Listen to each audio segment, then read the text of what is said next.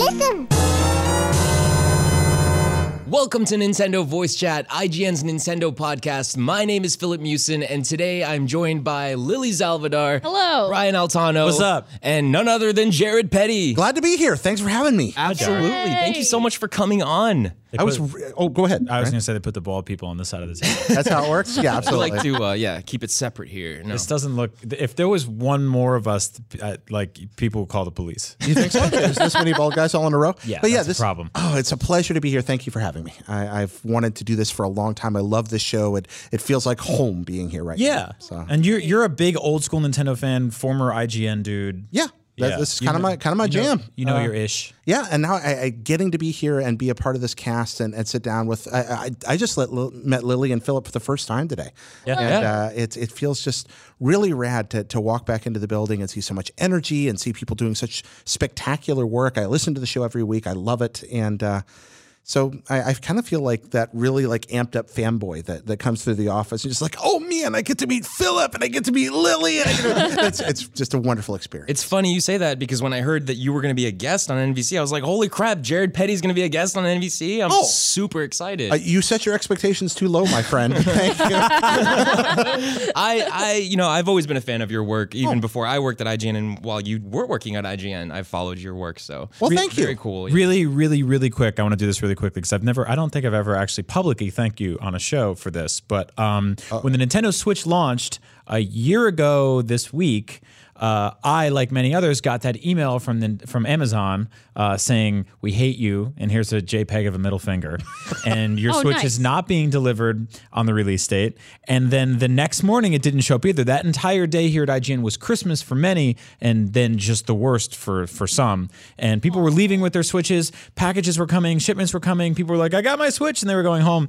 And I went home that night and I got a notification from Amazon saying that my Switch might not arrive until like Monday. And I tweeted out, like, I, I never ever do this, but I took like the world's saddest photo of myself and tweeted it out. That was a sad photo. It was super sad. It was the kind of thing where it was just like I was like, I don't know what I'm looking for here. I just I I'm I don't act genuinely use social media for like compassion and stuff like that. It's usually just like, hey, look at this dumb thing I made. I'm embarrassed of it. Uh, Jared Petty uh, said that he had accidentally ordered a second Nintendo Switch. well, I, How I do you think. accidentally order? Well, Was I was afraid accident? of this happening. Yeah. So what I did was I, I just kind of went out there and I think I ordered uh, four of them Yeah. from different places uh, to make sure that I got mine because I knew people would need them afterwards. So if I got spares, there'd be a easy situation. You give me way too much credit for this. All I did was sell you a spare Switch I had laying around. I you mean, have no idea how happy you made me. You drove all the way down to Redwood City. I drove all the way down. My Brought a and I bottle of wine. Brought, brought, I, I would have. I would have brought. I would have brought anything. I brought money too, of course. But yeah, I, I came down there. I, I I I took the switch off of your wife's hands that she had, and then I went home and basically just opened it up, and and then I think I tweeted uh just a very happy picture of myself. I'm like, I got it. Yeah, it's here. I remember It's the that. happiest thing. So uh, yeah, I've been covering that system uh, literally every day since. Um, that weekend would have been very hard for me. Um, in the grand scheme of things, that's the first worldiest problem on earth. But thank you for solving. Well, it. it, it's a problem, but it's also a reminder. I mean, Nintendo is they they frustrate us, they drive us crazy sometimes, but Nintendo has, in the overall arc of things, made most of our lives much better. Yeah. Uh, no matter what our age or, or what our backgrounds, Nintendo's found ways to bring us joy, and that's a good reminder. I of that- agree. Yeah. I totally agree. So thank you for that. Absolutely. Well, let's just jump right into the main topics today. We've got a lot to talk about, but one of the most exciting pieces of news has to be that new costumes have been discovered in Mario Odyssey thanks to data miners. So, um, stuff like a baseball uniform, a conductor outfit, racing outfit, Santa outfit. Uh, there's even a Satellaview suit. This, that- I was just ready to dive into a Satellaview outfit. I don't even know Yeah. what that's going to look like. Yeah, exactly. Sounds weird. It's exciting. I mean, there's no images for any of this stuff, so obviously we can't show you guys. But I can tell you that they are linked to a timed release that is connected to Nintendo servers, so we can't trigger them, or data miners or hackers won't be able to trigger them themselves. But um, like I'd mentioned before, there's a Santa outfit. There's also a zombie outfit. I'm into it. So I'm guessing that maybe Nintendo might stagger these costumes out, uh, like Halloween and right, Christmas. Yeah. exactly. Like the zombie one fits perfect for Halloween. Zombies you do know. tend to stagger. That they oh Also, they've already released the skeleton costume, so I don't know if they'll just like you know glue some flesh to it and send them out in the wild. Yeah. Oh, you could do that definitely. I, I the Satellaview thing really grabs me because Yeah. that's you know the Satellaview games are lost to us. We we can't really experience them the way they were intended to be experienced, and and it's one of those things where like unless you have a time machine, you're never going to get to know what it was like, and and so I I just can't wait to see what this what this is. Yeah, it makes me really happy when Nintendo acknowledges sort of the forgotten corners of their past like that. You know, mm-hmm. like every now and then they'll be like, the Virtual Boy, we're not hiding it. It exists. Yeah, And we well- remember it. And you're like, that's so cool. There were like three or four good Virtual Boy games. I agree. Yeah, I love Mario Clash. Red Alarm Oh, that's- rules. Oh, Red Alarm's great. Hell yeah. absolutely. We could do Wario this for at least the next 10 seconds. Yeah, that Space Invaders game is pretty good. Yep. Mm-hmm. And yeah, yeah, of course, Wario. Yeah, Mario Clash, good time. I keep mm-hmm. looking Nester's at the Rango Bowling. suit and just thinking about Rango, like the Nickelodeon movie. That's what I thought. that's what I just thought have that Mario was. in a giant lizard. yeah. yeah. like I'm- an, just a drunk Johnny Depp in a lizard costume. I'm into that. I was wondering about this with these, and I was talking with uh, Philip about this before we started recording. But how many of these are Mario? You know, so many of the ones in Odyssey are are from Mario's past. But like Yeah. a zombie costume, I don't think I've ever seen that. It might be tucked away in the corner of some game I've forgotten. I believe Wario was a zombie in one game. Okay, that was so like a it's fun. power up. But I think the most important thing about this is um, this game is going to continue to get content. That's Yeah. the that's Right. the big that's the big thing here. Um, which data data miners will find because that's what they do. They're, At, at least in the form of content, or I mean, at least in the form of I'm sorry, costumes, costumes. yeah. Yeah, Yeah. yeah. So data miners, Yeah. those are those guys that are looking for bitcoins, right? yeah, they're out there. They're Okay, finding them. the data miners. They're getting that. They're getting that money. All right, The that's how that works. Weird works. fake money. Um, no, so this is cool. I, I hope that we get to see this game live and grow for a long time. This is the best-selling Switch game, correct? yeah, yeah. So it feels like we're gonna get more stuff. We just got the new balloon mode with Luigi. You know, not getting like his it. own which Odyssey. is fun. Yeah. Yeah. it's it's cool. I would have loved to see more Luigi in Mario Odyssey. Yeah, but I agree. It's nice that we got a little taste of him. Luigi's so Mansion. Do you think that Nintendo that has? week by week. Yep. Is it just year of Luigi trauma? Like you just, you know, now they just kind of cover their heads whenever the name said for a while. And like, no, don't suggest more Luigi in anything. Yeah, we brought this up before. That was a great celebration of Luigi. Also, a fiscally disastrous year for Nintendo. So Yeah.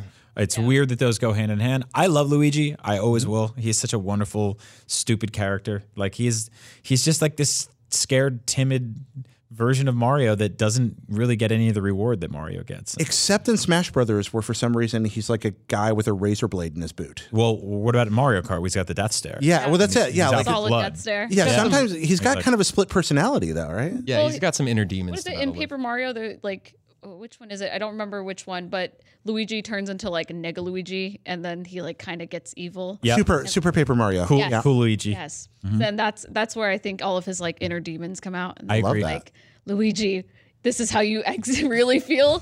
Ooh boy, you're not Yep. as timid as we think you are. I know, I know. He's yeah, he's he's a good dude. He's out there. He's getting work done, finding those bitcoins, finding those bitcoins. data Well- mining. Well, in further news, um, it looks like HAL Laboratories of all companies has released a mobile game called Part Time UFO, uh, which is incredible. I mean, I, I've been playing a bunch of this game over the last couple days, and it's really cool. It's a lot of fun. It's like four dollars on iOS. I believe it's the same price on Android.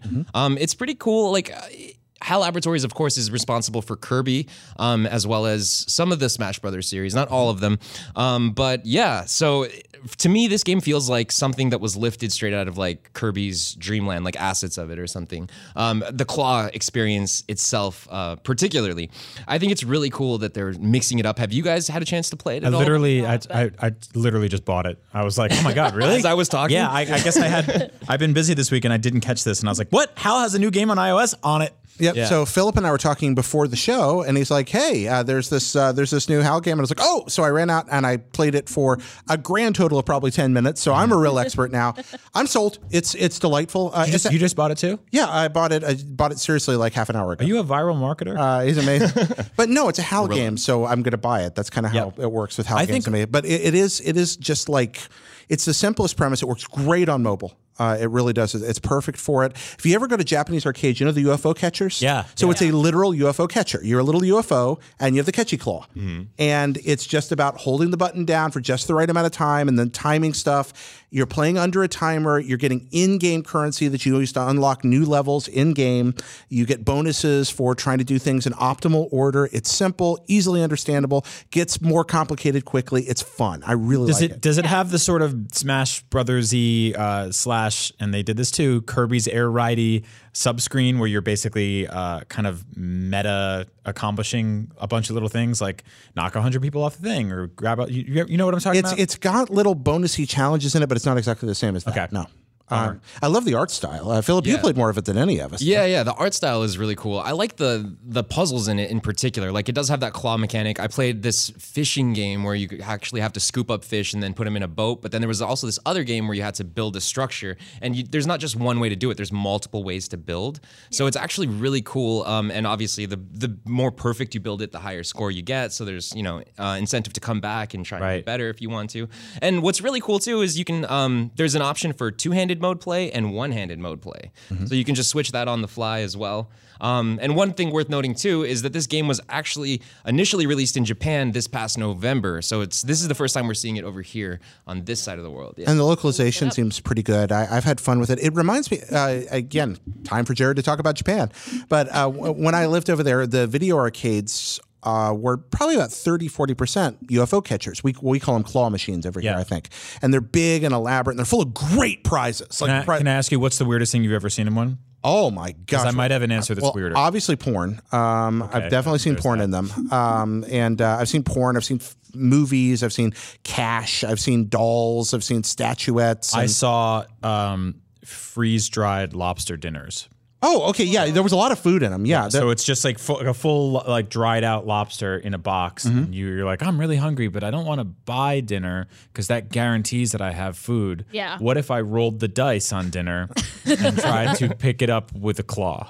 And it is rolling the dice, but I would go to the arcades. I was never any good at. it. I might get things every now and then, but there are people who do this all the time, and they have learned the skills. And arcade operators have to be really careful what they put in what machines and how to stack them because there are people that are so good at this oh yeah. that that they can just rel fairly reliably pull nice prizes out of these machines. Wow. Wow. And so they're, they're, you'd watch them sometimes just be like, and sometimes they're kids. They'll just be like, and you know, some fifty dollar prize drops down in front of them. It's like, well done, child. Well done. uh, you know, and I think this game kind of ties into that cultural aspect there. Uh, uh, that's a very important part of just walking around any shopping center in Japan.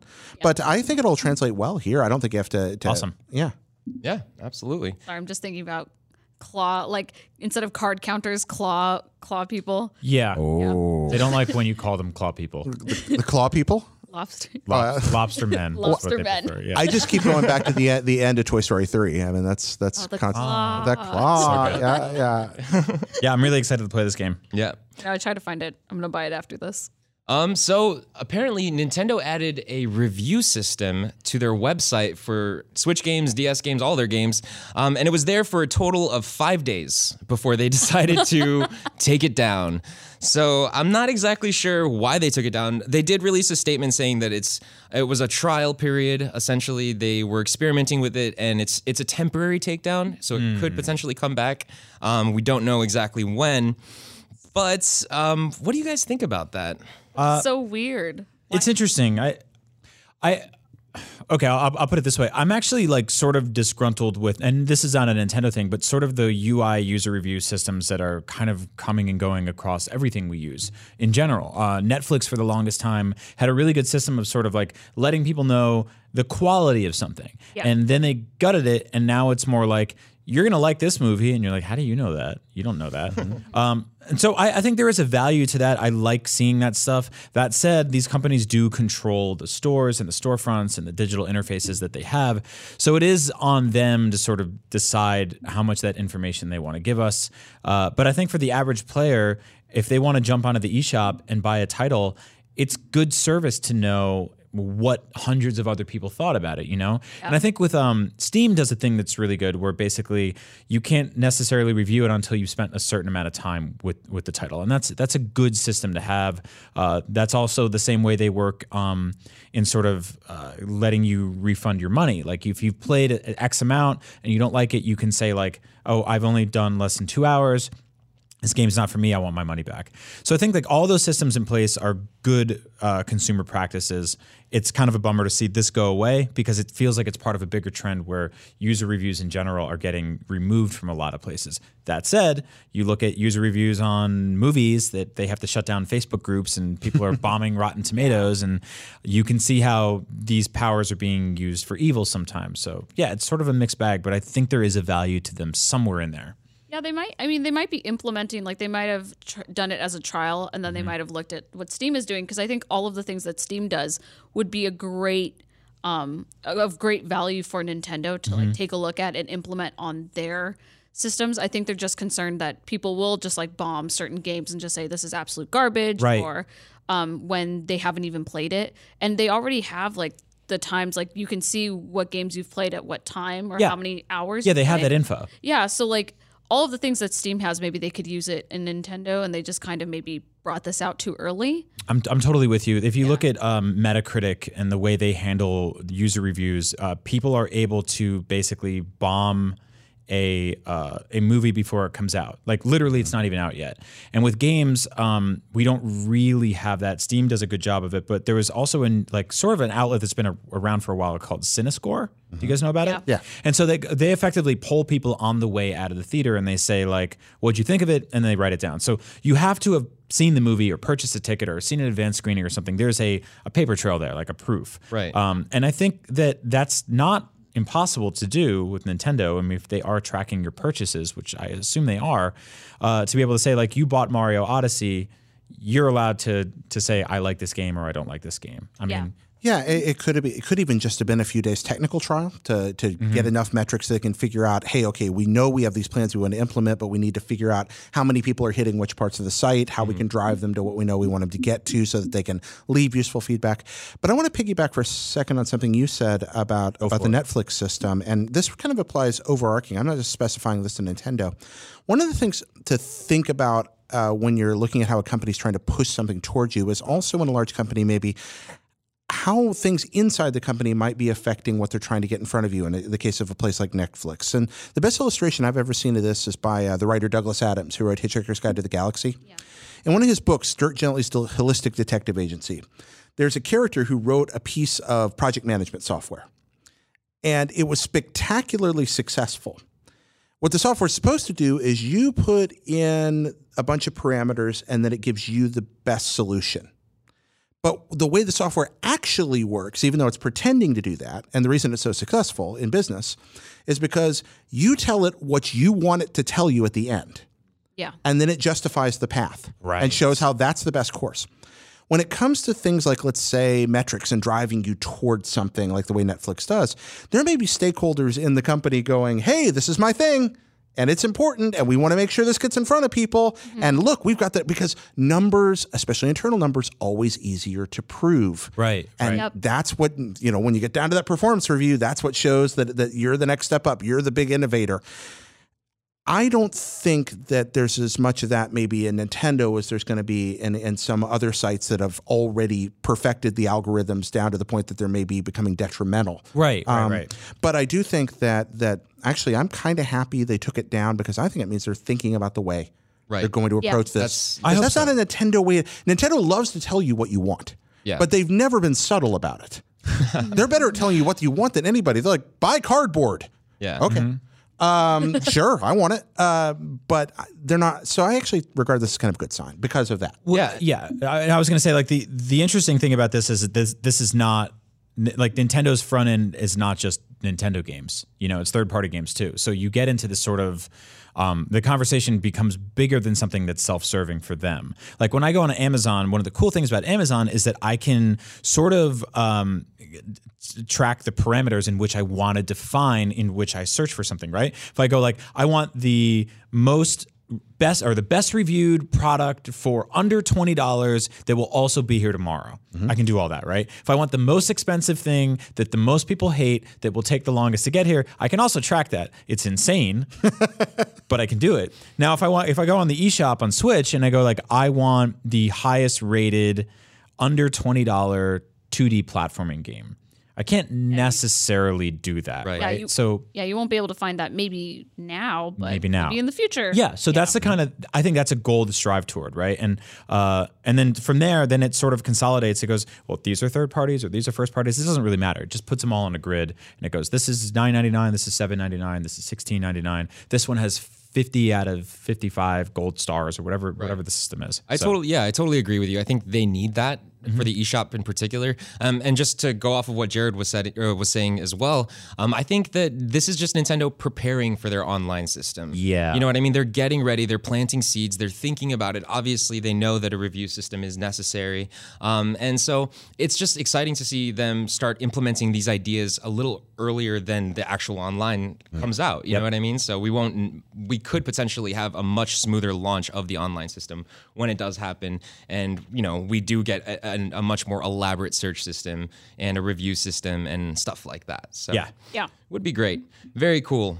In further news, uh, so we talked a little bit about Payday on the show last week, Payday 2 for Switch, but I did want to bring up some news because uh, Starbreeze Studios has gone on record and commented that saying saying that they're waiting for Nintendo to add Payday 2 uh, to their to the Nintendo mobile voice chat app. Right. So they've actually put in the request uh, with Nintendo, and I guess it's just sort of figuring out the in betweens and, and sort of working with Nintendo to bring that game to a more, I guess, communicative aspect. Yeah, yeah, Yeah. No, I'm, I'm totally with you. But do they want that?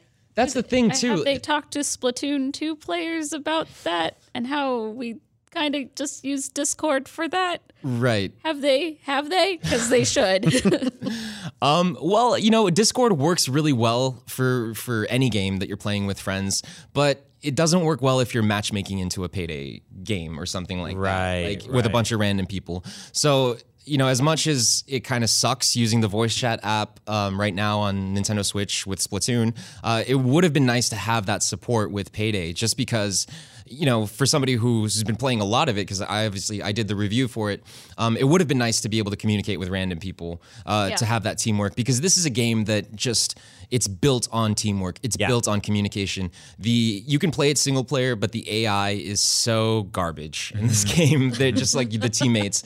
The enemy AI can actually do a lot more than your teammates can do with like um, picking up money bags and like you know. G- Gathering the crowd and stuff like that, whereas your teammates are really just there to revive you if you're playing Right, single right. player. So it's a little unfortunate. Um, and it's just it's such for such a heavily multiplayer based game. I feel like this is something that Nintendo needed to sort of predict. They needed to anticipate some you know games like this wanting to jump on the platform. Yeah. Also, this this problem is not going away for third parties in general, right? And the Right. the the Switch is doing tremendously well. Um, And I have a feeling that more companies will want to bring their games to it, and more games in these modern days lean on this aspect of communication. And there's going to need to be a solution eventually that just works for everybody. Yeah, totally. We hope. We've been saying for a while, but In yeah. September. Almost as if that was a predictable need. yes, yeah, yeah, we knew that going in. Um, do any of you guys have an Amazon Alexa? I do. Yeah. Do you know? Have you heard about this Pikachu thing that's apparently available for Amazon Alexa? No. Done it. So you can now talk to Pikachu on your Amazon Alexa. Yeah, if you download it, apparently Miranda's um, having a great time. Yeah. Apparently, Alexa's voice turns into Pikachu's voice. I'm not sure how informative Pikachu can be with you, but like telling you about the weather and stuff. But Pikachu can say things like Pika Pika and Pikachu back to you, which is Perf- yeah. which is fun. Top two quotes. Right. Um, From I'm that like, dude. hey, hey Alexa, can you um buy me some like Tide Pods? Pika Pika. I th- I think that's a yes. Yeah. I, also, you Solid. you literally just like triggered like thousands of Alexas Oh. because you know that's how that works, right? oh no. Well, Yeah, I have getting one- Tide Pods. I have one in my apartment, and it's super weird because we'll be like, I was having a conversation with a friend of mine about another friend of mine who broke up with a girl who has that same name as her, and I was like, yeah, Alexa's kind of a like she's kind of crappy for breaking up with my friend, and Alexa in my room was like, what are you talking about? Why did you bring me up? Oh, Leave me out of this. I, I'm good friends with Alexa Ray Corriea from Wikia, and I'm getting her one for Christmas this year. Just, Oh, just to irritate her. Yeah. I, I really can't wait. I think she and her boyfriend have a lot of fun with that. Yeah. It's just, every day being it's kind of like the Xbox off thing. You just want to stick it in the middle of videos just to shout it, remember? Just, Yeah. Just to tick people off. It was delightful. Yeah. But yeah, uh, those things are creepy, and I'm terrified, and I, I don't want I don't want no po- Pokemans inside my inside my my house that You I didn't bring Pokemans in. in Well, I love the Pokemans, but I want to be cute and snuggly and not robotic and That's true. predatory and invading my privacy. I think it's a great idea as long as you can turn it off. Yeah. Yeah. If it just if that's it forever, then I'm, I'm no. It's like a one and done. You can't Yeah. go back once you go I thought, Pikachu. I Yeah. thought it would just be. go back. I thought it would just be on Nas- or like was it National Pokemon Day? Yep. I thought it was just going to be then. Is it like forever now? I think it's forever. Yeah, Oh, I think they that's a just little weird. released it on Pokemon Day, and I the only thing I remember about Pokemon ever was uh when they had the Google Maps and like Pokemon combined together and you had to go searching for all 151 Pokemon and if you did it like in 24 hours you get like a Google business card that says you're Oh, official yeah. Pokemon trainer. Oh, Yeah, I right. remember that, yeah. Right. That, that. was like the the prototype Pokemon Go. yeah. Yeah. It was many sleepless nights and many Reddits. did you do it? Yeah. You completed it? Mm-hmm. Wow, that's impressive. Mew You- was the hardest one. You, like at certain hours, he'd be in Brazil or he'd be in like different parts of the world, and you had to like be there at the right time and zoom in and catch him. That's still the case. You just have to fly to those places. Going It's like to Brazil. that's what Andrew Goldfarb. we have was doing. someone here. Yeah, Yeah, Andrew. It's, it's yeah. pretty insane. awesome. cool. All right. Well, thank you very much, Lily. Oh, yeah, for thank you joining for us. Having- Yeah, for this first segment. Um, Yeah. yeah, and I will magically turn into Peer. Yes. Oh, Peer- wow. That's Peer will be- incredible. yeah. Peer will be back with us for segment two as we talk about the new releases for the week. Stick around. Here we go. And welcome back for part two of Nintendo Voice Chat. And as you can see, we're here with Peer Schneider. Hello. Back from the meeting rooms that he lives inside of.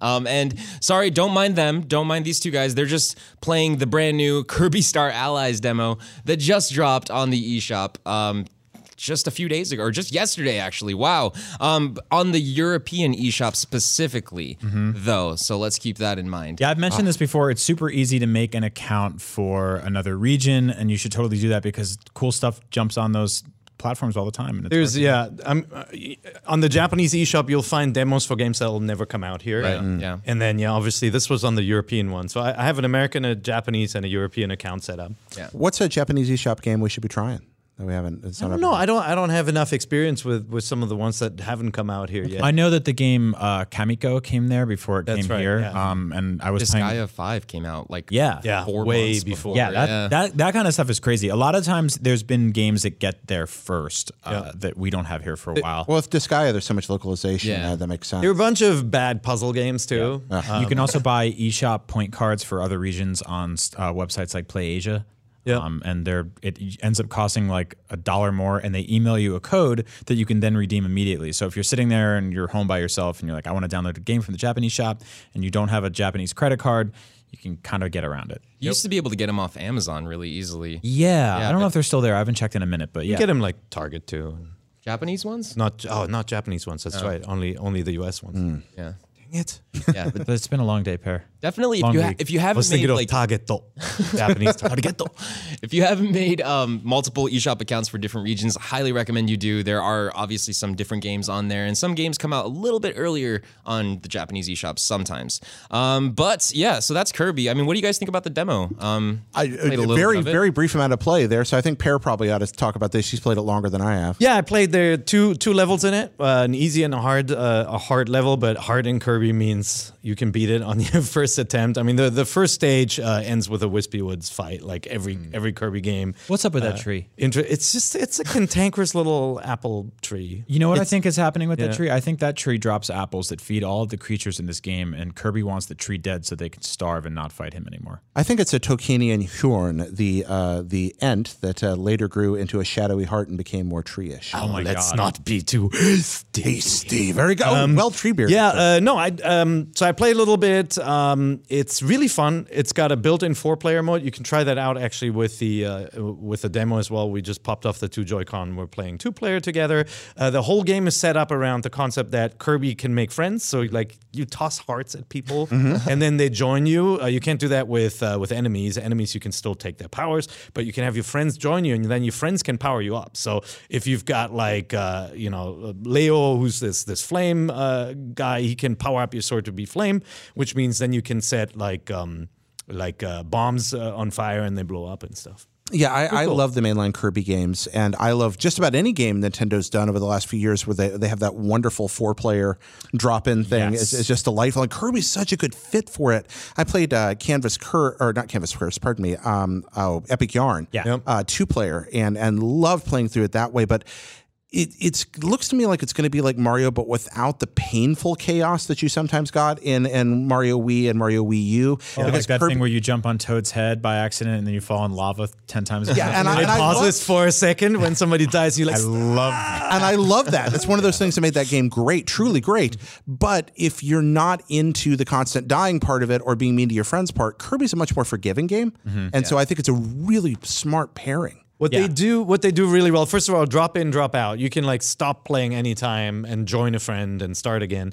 Um, there, are, there are times when you have to team up. You just saw it in the footage if you're watching this, um, where you know four four players have to hang from these these pulley things, or they have to stand on a platform to activate something. When you're playing alone, the AI is smart enough to do it for you. Also, sometimes the teams get split up, and the other two characters will do something in order to open the path. But what's really cool is when they all combine to something. Like they'll we're playing the second level where they all combine into this wheel and Yeah. they roll down the hill and you're both in control and you have to jump and It was so much fun. very very charming uh fun is- little game It's also a really good looking game.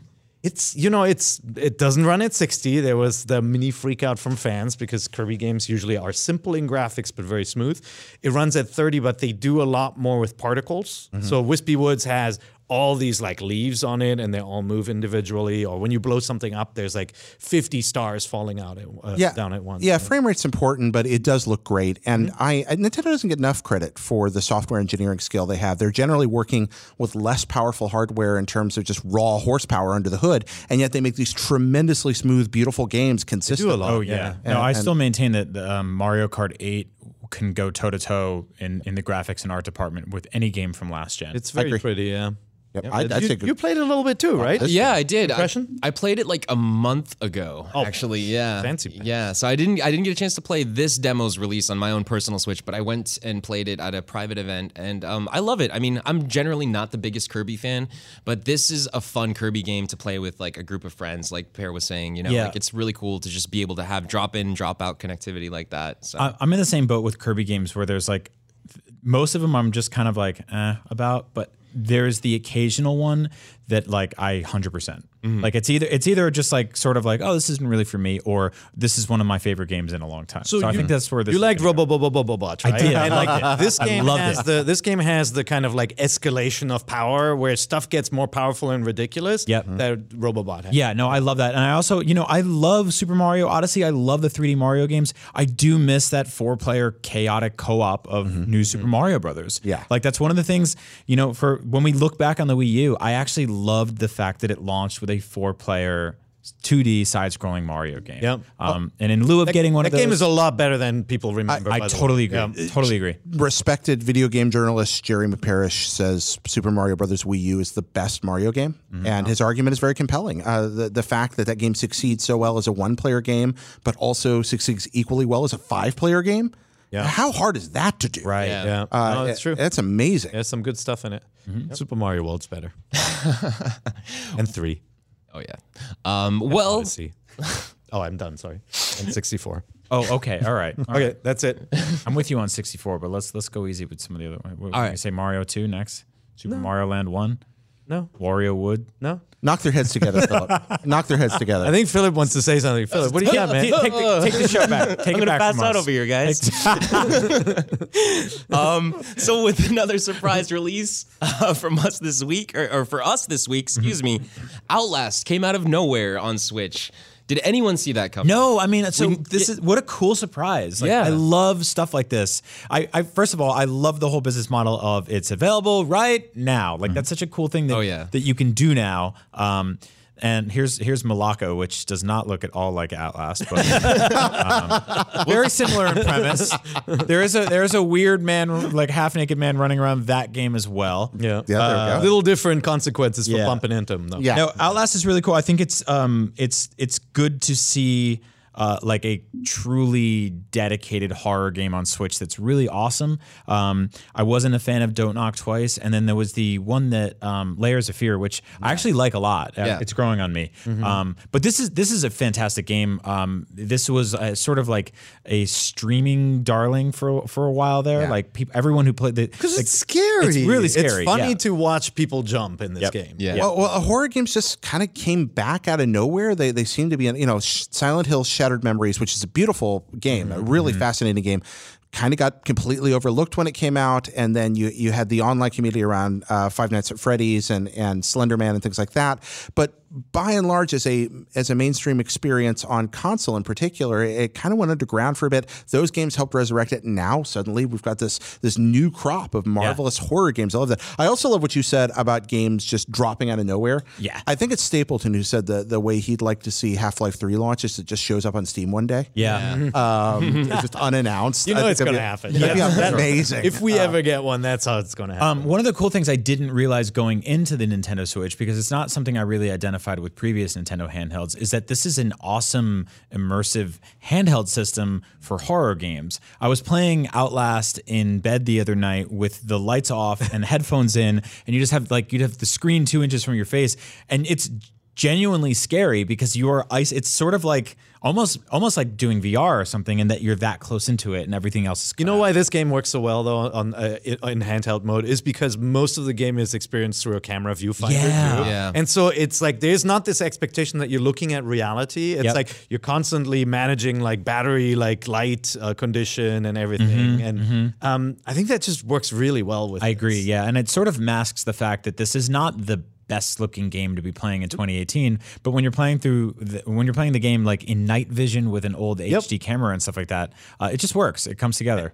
And you know, if you if if you're curious about what happens, right? We have a little footage of it here where you see kind of like the outside of the the house. Once you get in, you will find some really creepy things, and you will always see stuff out of the corner of your eye. Yeah. and stuff will move, and stuff will kill you, and it's really really creepy. I, I, I just the, I would break the mics if I shouted "Fatal Frame" as loudly as I want to right now. like I, I, I just looking at the Switch and then thinking about this, it's like, What didn't Fatal Frame came to Wii U? Wii U, yeah, Yep, no one yeah. and no one played it. Uh, there were. It was not. it was Jared. It Jared was played not the most the most lucid iteration of Fatal Was that a, was that an Um, eShop only title? Yeah, for Wii U? yes. In the Uh, in certain I regions, yeah. so. I, I will go out and say that that was probably the least advertised Nintendo game of the last 20 years. it. Yeah. They didn't have confidence in it. Of course, yeah, and it was a little late in the cycle in- at that point, but I would love to see that game get ported now. That feels like the kind of thing where nowadays, you know, in in in terms of getting like a, a big ish title every month, that's a that's a perfect one to do in the next few months, and just sort of put it out there, or do it for Halloween or something. like Actually, I don't want that one ported. I just want a new one. I think. Let's just let's Yeah. just yeah. Let's just have. Were you Fatal not a fan of that one? You've moved. I on. think we I think we can do better with Fatal I think Frame. I think the Switch could use a, a nice fresh Fatal Frame. Like Yeah. that would be really cool to see that, especially with like that cardboard Labo camera attachment peripheral.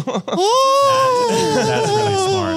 Um, Jared what wants was it. What was was it? Silent Hill's Shattered Memories on Wii. yeah, that was weird. That's the one I was talking about earlier. I love that game. that game's great. It's Uh, really good. nobody played it. it. It's it gives you a, it gives you a psychological examination Yeah. before you start playing, and then tailors the game to be scarier and and more influenced by the things that you find disturbing. I And love that. And it's not just the jump scares. It's like there'll be kind of the mood and thematic things here that kind of make you feel creepy. We think, and then you you can't fight. You just you can run away. You got that flashlight. Yeah, Uh, it's it's really smart because there's just horrifying monsters everywhere, and it's uh, like non-combative. Yeah. like yeah, really cool game. I hope that that comes over. I didn't know you liked that game. Oh, dude, man, I'm a treasure chest of weird old games like that. I'm just like you. That's why we get along. I just there's weird stuff in my head.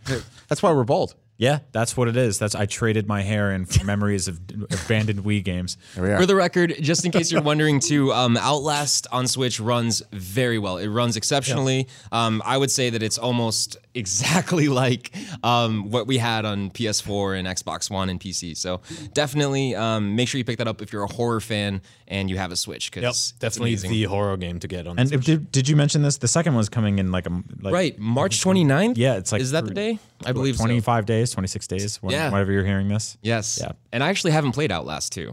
Oh yeah, I don't think I did either. I think I did a little bit. Yeah, yeah. Did you like it? Uh, yeah, More it Outlast? was it's like seven.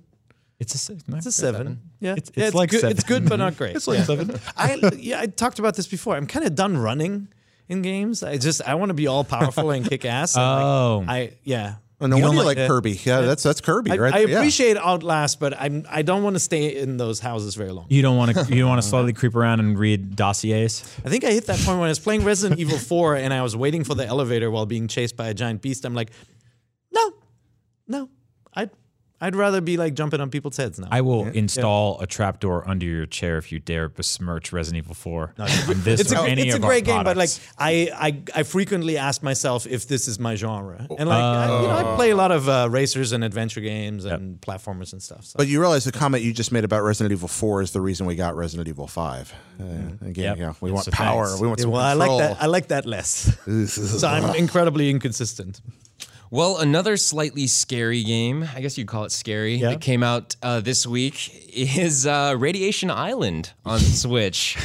I don't know if that's the game you thought I was going to bring up, but I okay, no, no, I, did, I didn't know where you were going to go. I'm like, well, all of these are kind of scary. Um, so I'm playing Radiation Island. Uh, so quick history on this game. I first bought it for iOS a couple years ago. I found it to be unplayable with touchscreen controls. yeah, it's not good with Then I saw it was coming. I'm a big fan of the sort of survival crafting type of games here and there, Rust right? style yeah, games, stuff like yeah. that. Um, this game is.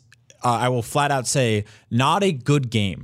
It is straight up janky. And the funny thing about this game is that it's it reminded me of being a little kid where you didn't know you were playing a bad game until you started reading professional reviews. And so I jumped online and I started reading about this game and I was like, oh, everyone hates this game. I'm enjoying it. I think I put like 12 hours into this game over last weekend. So basically, you're this dude. You wake up on this island. I think you're doing in some test facility stuff. Philadelphia Yeah. experiment Philadelphia. happened. And so uh, radiation has struck the island, and there are bears and angry zombie men everywhere. And you have to build a house, and you have to create items, and you get hungry. And if you get too close to certain things, you get radiated. Now, hmm. here's a cool thing about that: the game is janky as hell, and there is a narrative excuse behind that in my own mind because I blamed everything on radiation. There's a- yeah, there's a point in this game where I climbed to the top of a mountain and got into a paraglider type of thing, and I crashed into a tree so hard that when I landed, a bear was there and he started mauling me. And when I woke up, all of the textures in the game were gone. Well, that's just because eyes. of the radiation. It's just your eyes got burned off. yeah, so I don't know if that's like a glitch in the game or if that was because Oh, like it's a feature. Yeah, it's a feature.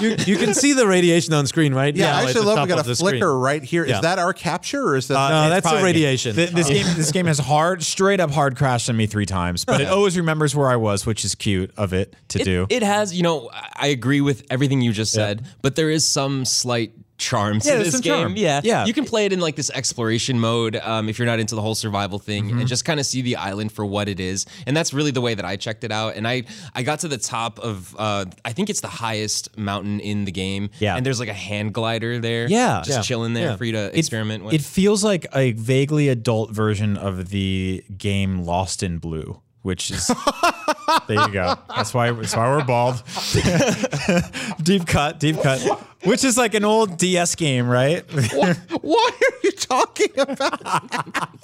or Survival Kids or any of those old games, right? Oh, yeah. oh, no, that's a good game. See, there we go. There Okay, we go. Survival Kid's great. I knew I had that, you there. That you played it, right? Yeah. oh my god. You guys are really digging deep in those. Uh, I know. Bald, bald dome. gotta- Perry, you know Yeah. you played some Survival Kids. Yes, I did. Yeah. So Yeah. I think it, this game, it's like three dollars on Steam. It's nine ninety nine in the eShop. It will get a price cut uh, probably tomorrow. uh, and and if you if you want to if you might want a sort of crafty style game, uh, a largish open world style game for Switch, a game where you can uh, hunt bears or build guns, um, glitch through a bear. or fall through the geometry into the hell. if There's you that. if you think it's rad, I got. Uh, that's There we are. That's not a good joke. That's a very bad joke. Um, another release this week that has been making the rounds has is uh, Bridge Constructor Portal. Yeah. Oh yeah. Yeah, that's out like on that Switch. better. Finally, yeah. I, I played a little bit of it last night. Um, I think we have some footage going to pop up on the screen for those of you watching the video podcast. Um, but it's fun. Oh, Oh, it's I'll okay. Just put. Mulaka back up. That'll work. Yeah. yeah. um, but yeah, uh, it's a fun, cool game. It's also available on iOS, PS4, Xbox One, and Steam, I believe. Yeah. Yeah. Yeah. I So, was, oh, go ahead. You, you did you play it a bunch? No, I was on. I was in Gamescast uh, uh, yesterday and um, our Games Daily, and uh, Gary Whitta was uh, talking about it. He's a Yeah. big fan of Bridge Constructor. Oh, and good. He he sold me on it. Uh, just a kind of a cool physics simmy.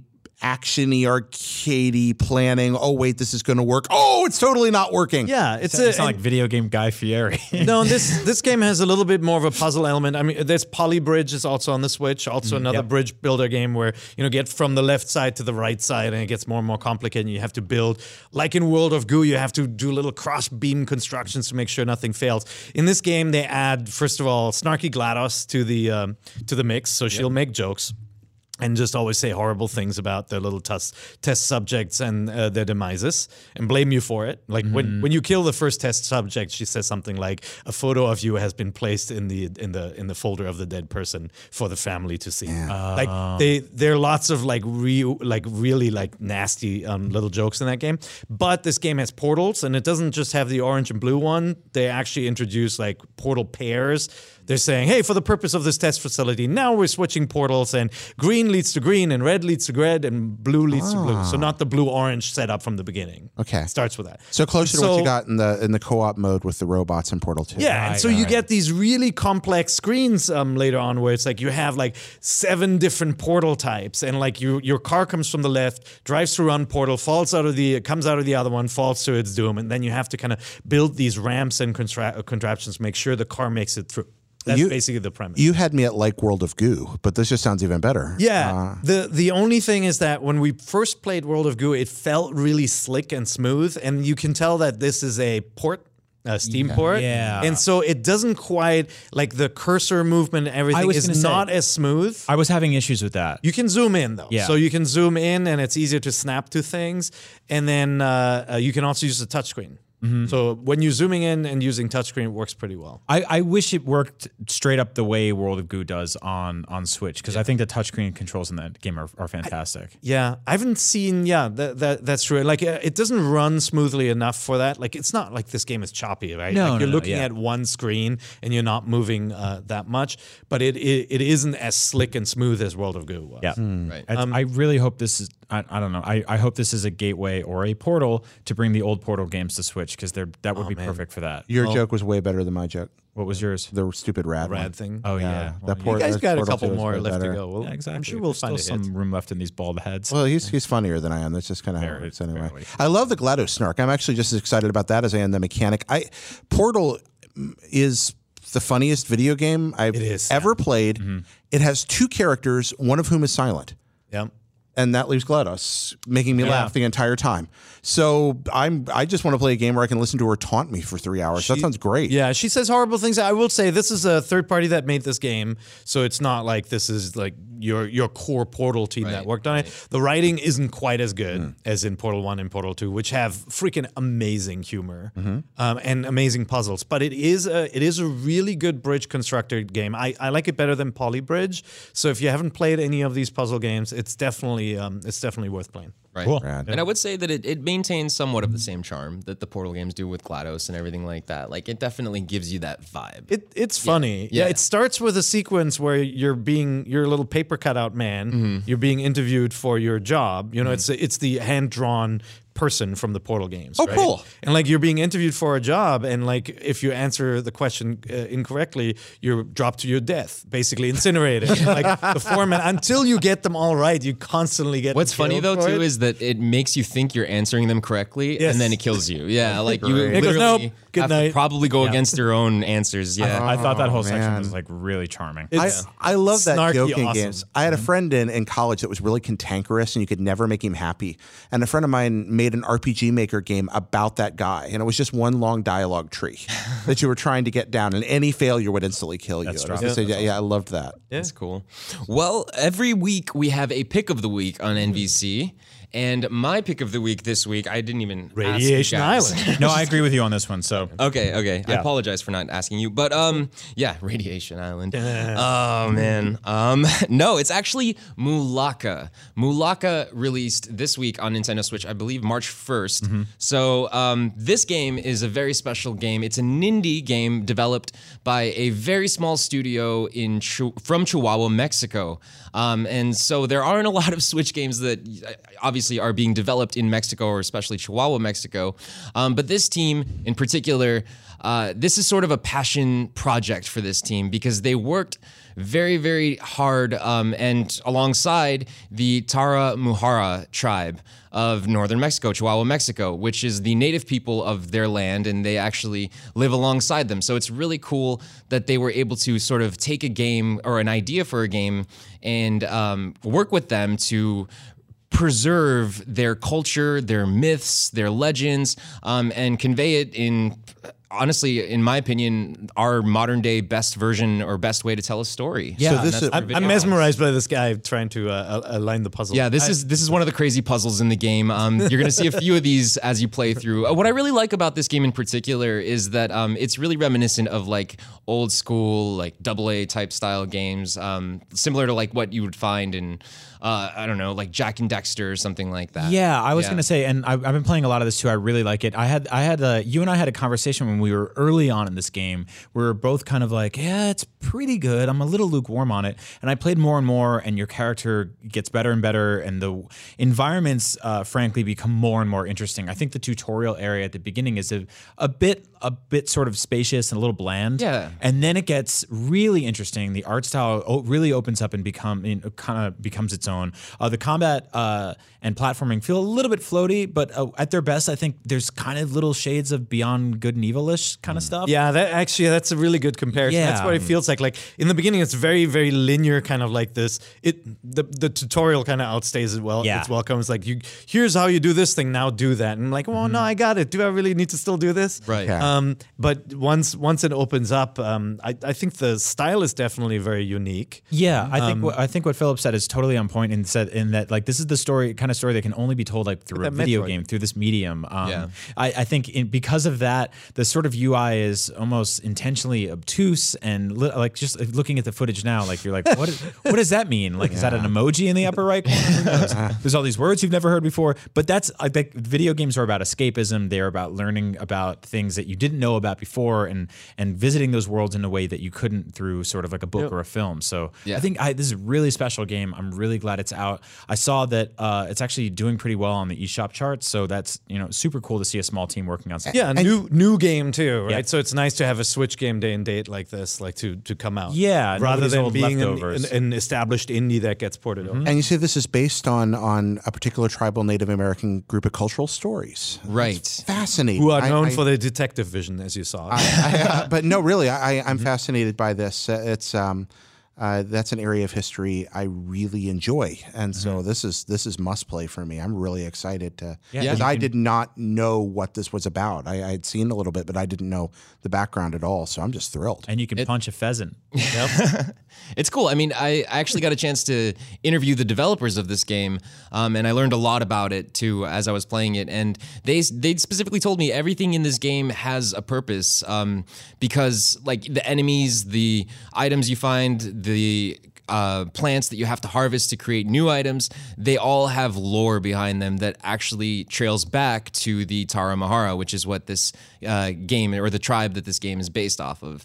so it's, it's all rooted in their legends, and um, it, tell us. It just brings it to life. Um, it's it's really cool seeing stuff like this um, come through. You know, Yeah. especially in small companies. Um, in in in the world today where we have like these giant AAA games coming out, a game like this can still shine and be appreciated uh, for what it is and and the sort of cultural preservation that it's providing for these yeah, people. I So- agree. Also, you know, the, the combat's doing some really interesting stuff that feels kind of Zelda esque at times, Right. where you basically have to approach certain enemies with certain situations in certain ways. In the same way, when you see the spiky enemies in Zelda, and you're like, I got to bust my shield out and hit them or flip them over or something like that. There's a lot of that at play here too. And when they start throwing combinations of those enemies at you, it actually gets pretty smart and chaotic. So yeah, so, give this a look. So this is two very artsy games coming out in, in the course of a month. W- would you say this versus Fe? Which one would you? I thought you were talking about Radiation Island. Yeah, Radiation Island is very very. I mean, they do use a beautiful use of minimalism when they take all the textures away from the game by accident. So I think that Radiation Island is probably the number one Switch game of all time. That it's a very hard question. I wasn't um I didn't review either of these games and I didn't finish either of them yet. Okay. But um from what I've played so far, I lean towards Mulak. I agree. Yeah. yeah. I've, I've, I've played both, probably about as much as you have, Philip, and I'm kind of in the same boat. I like a lot of what Fe is doing, but I think that ultimately this feels like it just comes together a little bit better and Right. clicks a little more. It feels slightly less obtuse while still being a little confusing. Yeah. And full disclosure, I still own stock in Electronic Arts, so I'm not going to comment. Sweet. All right. Well, uh, let's uh, switch over to question block now. And question block today comes from Michael D. Mike D from the Beastie Boys? Mike D from the Beastie All Boys. right. Probably not, but still. Probably not. Um, and Mike emailed us at our email, nvc at ign.com, just like you can as well if you would like to send us questions for our question block. Mike asks, what would be the best IP for Nintendo to games as a ser- for Nintendo to games as a service? what would uh, what would you do to that game to make it that way? In my opinion, I would pick Mario Kart 8 Deluxe. So what he's asking me is like, what Nintendo franchise would work best as a game as a service or games as a right. service? And so I guess to to contextualize, what are what are some games at the serv- games as a service games that you guys like? All right. Well, I like. I used to be a huge Destiny fan. Really, I didn't know that. Yeah, massive Destiny fan. I used to be a massive um, Division fan as well. Oh yeah, I played I played a lot of the So, division. so it's a game that keeps you playing for a long time through new content releases and like quests that appear, right? Like at its most basic, it could be something like Overwatch where new characters get introduced or Right. Splatoon, right? Where new new things get unlocked, but the more involved ones have like actual quests and missions. So the first thing that pops into my mind with this is uh, a Pokemon action MMO. Um, Yes. I think Oh. that that would be a great games as a service game. I mean, it done properly, and I think Nintendo would probably do it properly. Uh, that you know, you have all these characters you can roll out, all these scenarios you can build, all these matches at different gyms you can introduce, new regions, all kinds of stuff you could do with with group quests together, rivalries. Imagine what you could set up with groups of players that that, Right. that became rival gyms. I I think that's where I'd go first if I were Nintendo. that's, that's- a, that's a dream franchise to apply any MMO stylings to. I feel You know like. what though? It, it doesn't necessarily have to be an MMO. Like what I would like is something like Destiny, where it's like shared world, Yeah. but in the world of Pokemon. That's why I said action Yeah. MMO. I think yeah, mm-hmm. making it accessible enough that you could play it on the Switch easily and not have run into p- uh, communications barriers. Something that frankly a kid could play Yeah. and and do pretty well with, but an adult could also have enough depth to enjoy. So I think it would be more action oriented, uh, but still be multi- massive. I've. I've one very different. I, I was lucky enough to experience uh, a little bit of BS Zelda. I was going to bring that up. in, in Japan, right? yes. When it was out on the Satellaview, uh, Yeah. which was this this uh, add-on to the Super uh, Famicom, the Super NES. Strangely, this is the second time this episode Satellaview has come up. It Oh, was in the first Yeah. segment as well. Awesome, but but B- BS Zelda, the concept is that there are quests, and in that in that case, there was narration with it and challenges and stuff like that. But how cool would a a Legend of Zelda 2D game, like Link to the Past style or Link Between Worlds style visuals, where new content gets released every week and you have a new quest you have to embark on, Mm-hmm. and you could even give it the Four Swords treatment where people work together and, and play together to together. This is why I love Yeah. it. Here. That, this li- Yeah. that is my exact. That's it right there. I was literally going to say. E.T., Elliot. Yeah, I was going to say. Yeah, I was going to say. I want a four Swords style BS Zelda style. I, so I did a um a let's play of the Satellaview BS Zelda game with Frank Cifaldi from the Video Game History Yep. Museum last year here on IGN. We published it. It's amazing because it is the top down Legend of Zelda for NES, but things are remixed and things are weird. And every now and then this God voice comes out Yeah. and he's like, you must find five bombs. And you're like, what? like, who's talking to me? And then you go out in the world and you find them. And then eventually the game ends, uh, but mixing in the multiplayer of Four Swords, maybe even putting it in the Breath of the Wild engine. Actually, what what I'd go for here, I'm going to take your thing, but I'm going to go a little bit it's everything you're saying, Okay. except maybe not. Oh, I love Breath of the Wild engine, but what if we just went ahead and made this what Zelda Maker becomes? Yeah. So it's Zelda Maker, but all your dungeons that you make with your friends can link together. You, so you each build sections, but then they hook together. There are natural hooks, so you're playing through each, uh, and then the worlds, and then every week Nintendo's introducing new items, new content, new dungeons, new challenges. love that. And you've still got all the maker stuff, and uh, that's how you keep because Zelda, unlike Mario Maker, where it's about individual levels, and uh, Zelda's dungeons, you're going to need a hook that's a little deeper. Mm-hmm. And I think that ability to combine worlds and get new content every week would be a really good match. And for it's like, that's a little bit like D and D, where like the the you know one person knows the quest and is kind of like the the all knowing god, and the others are competing. Like you could do that, where like oh now we're playing my part of the dungeon, and like I know where the traps are, but you guys don't. Like it could be really yeah. really cool. Yeah, or you could agree. design it in such a way that there's certain generic eps- exits that are algorithmically connected to somebody you've never met's dungeon, and the four of you are playing through together, and you just keep going through the world's different challenge dungeons. And I'll buy that. Yeah. I'll buy that right now, Jared. I agree. I'll I'll pay uh, I'll pay money every month to stay on that plan. that sounds amazing. I, I'm not crazy about a lot of games as a service, but I would play that. All right. Yeah, I think a lot of people would. I'd play it too. Mm-hmm. All right. Well, that's our show this week. Thank you all so much for watching, listening. We're a weekly show on IGN.com, but you can also find us on YouTube and any of your favorite podcasting services. So definitely make sure you're subscribed if you aren't already. Peer, what are you working on this week? Anything fun going on? Oh, it's just planning. We actually have a um, a, a new uh, leader uh, joining our games editorial team. Um, Tina Amini, who used to be at uh, Mashable, she used to be at Kotaku before. So I'm excited to just kind of dig in for the next couple of days and, and kind of show her everything that's going on at IGN. Sure. Yeah, Nice. It'll be Yeah, awesome. Tina's awesome. Yeah. Brian, you got anything going on? Uh, yeah, we put up a new episode of Beyond, um, where we talked about Metal Gear, the new Metal Gear game, which you know is not great, but has some interesting stuff in it. Um, but the thing I'm really proud of this week is we just put up an interview today that I did with Alicia Vikander, who uh, is Lara Croft in the new Tomb Raider movie, um, and It was she- also a creepy robot. in Ex, Ex Machina, which is was- one of my yeah, favorite sci-fi movies of the last ten years. yeah. Uh, so go check that out. It's on IGN, YouTube, everywhere else. It's up right now. Yeah, it's up right now. I will put it in the description of this video. Oh, Snap. What a good pal. And Jared, what have you been working on? Well, I, I upended my life, quit my job, and decided to become a full time content creator. Awesome. So, uh, yeah, uh, as of about a week ago, I stepped out to make things I want to make. Uh, I'm working with Kind of Funny Games, hosting Kind of Funny Games Daily and Kind of Funny Games Cast with them. But uh, what I'm doing most of the time now is working on Hop, Blip, and a Jump, which is a part diary, part documentary series about how everything we love in games is connected. Uh, you can find that at hopblipjump.com. Uh, which First you our- episode's up, right? yeah, first episode's up, and I think it's pretty good. Um, Oh, I love it. I love it. it's, I, I don't think in the world of games that there's been anything quite like this before, and in, in a good way. I, I'm frankly proud of my work on this. Awesome. Uh, yeah, it's it, it's not like what you've seen before, and I, it's worth your time. It's a bite-sized series of, of short documentaries. The first one's like eight and a half minutes long. They all feed into the next. The end of the last is the beginning of the new one. The first episode was It's documentary as a service. yeah, it's the first. Uh, yeah, but we don't charge it per episode. Um, yeah, so my my first episode uh, deals with uh, the time I spent in a mental hospital over last winter and how Mario. It's actually very Nintendo centric on that particular episode. Helped bring me out um, uh, of that time and, and get better.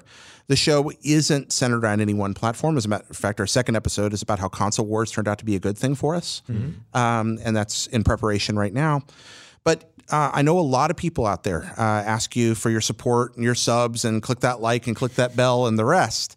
Uh, and you've got a lot of folks competing uh, for your time. Uh, if you want to support me on Patreon, I think this project's worth it and different. And this is now how I make my living. So uh, your help would be appreciated. Terrifying and awesome, and I think it's awesome. It's just great that you mustered up the courage to do this. And What's that Patreon. URL? Uh, you can get there at hopblipjump.com or hopblipinajump.com or patreon.com slash Jared Petty. So Beautiful. hopblipjump.com is easy to, to remember, I think. and yeah, and you can watch the video on YouTube. And I'm still making Pop Pockets Full of Soup for those who ask. That that series is an important part of my life, and it's not going away. So I was on that. That was yeah, you were on that. You were. People loved that episode. good, Um, good. You you've been on there. Brian's been on several. Actually, I just managed to lose one of Brian's episodes. So that was fun. That was great. Uh, like yeah, that was delightful. Uh, there was a hole in my microphone uh, cable. That was great. No. Uh, and Philly, Philip, Philip, Flippy. It's okay. I forgot. Sorry, I can't talk today. Philip, um, come on sometime, please. Yeah, I would love to. Yeah, for sure. Definitely. Also, we teased Philip about this a lot before, but that shirt is awesome. But as Brian pointed out, that is a magic eye shirt right That's there, awesome. my Oh, yeah. friend. Yeah. it's great. Don't cross your hold on, eyes and look at my shirt. eyes. Hey, look at it. When when when when we showed that earlier, Brian's like, "I'm really good at magic eye." That was the first thing he said to me when Yeah. he saw that shirt. Yeah. The day we met, actually. Uh, one thing too, also before we close out, uh, we just hit forty thousand subscribers on YouTube. Oh my God. Oh, cool. Yay us! Congratulations, that rules. us. That's 440 awesome. out for us. I know, right? All right. Well, yeah. Thank you guys very much, and uh, stay tuned for something very special dropping on Saturday. Ooh. Someone has a birthday that day. Who could it be? Me? Is it Brian? I don't know. See you guys soon. Bye.